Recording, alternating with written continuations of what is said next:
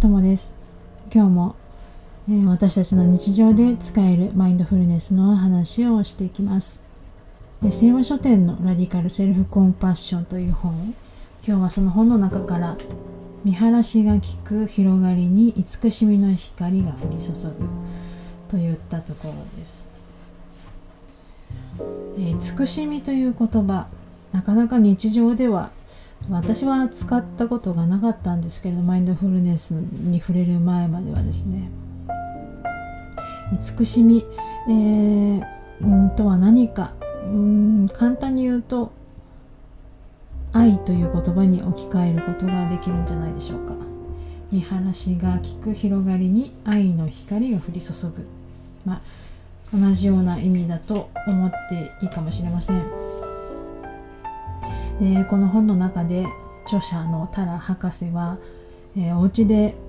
忙しく仕事をしていた時の様子を書かれています。そういうエピソードが出てきます。自宅で自宅の書斎で忙しく仕事をしている時に同居していたご自身のお母さん。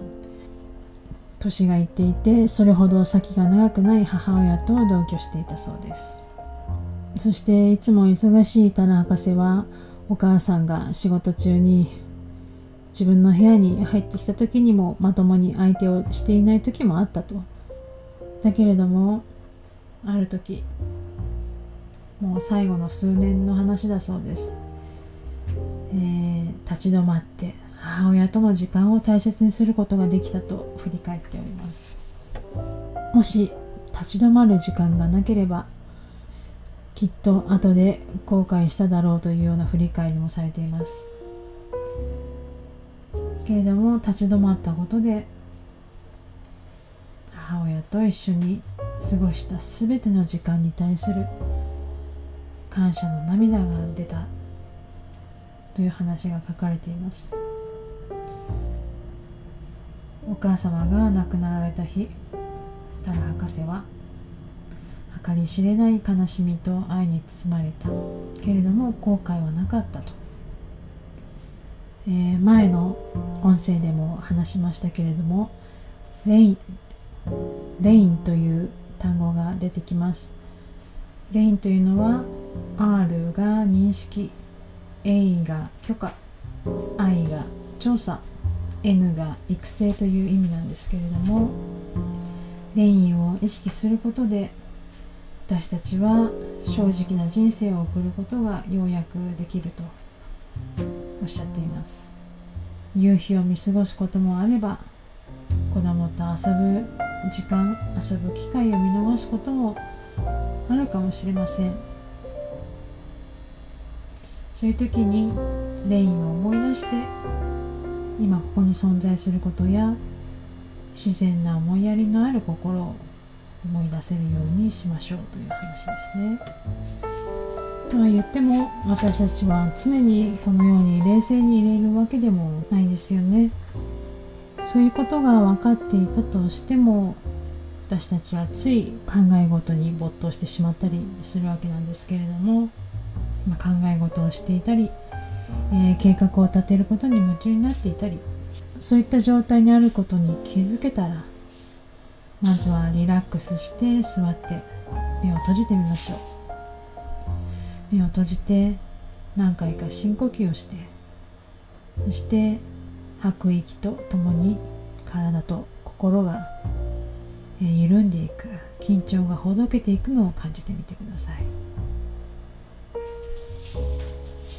その後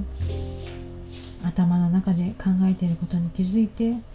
今この瞬間に戻ってきます。今この瞬間に戻ってきたら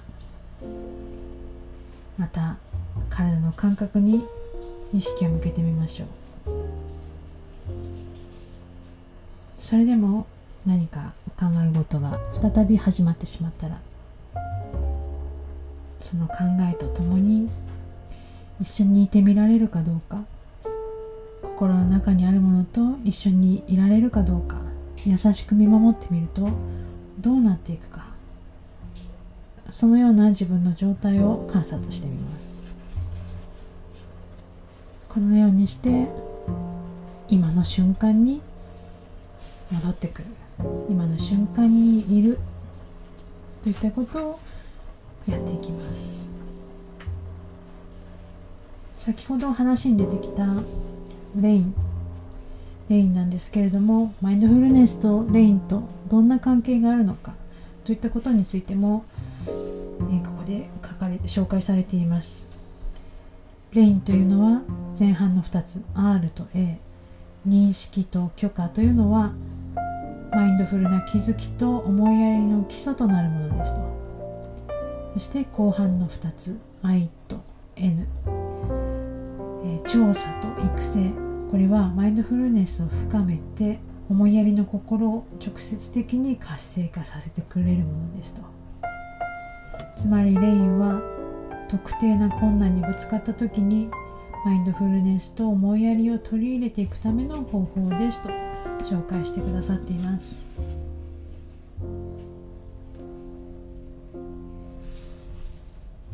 考え事を押し出したり計画を立てることで頭がいっぱいになった時に今日の話を思い出してみてください。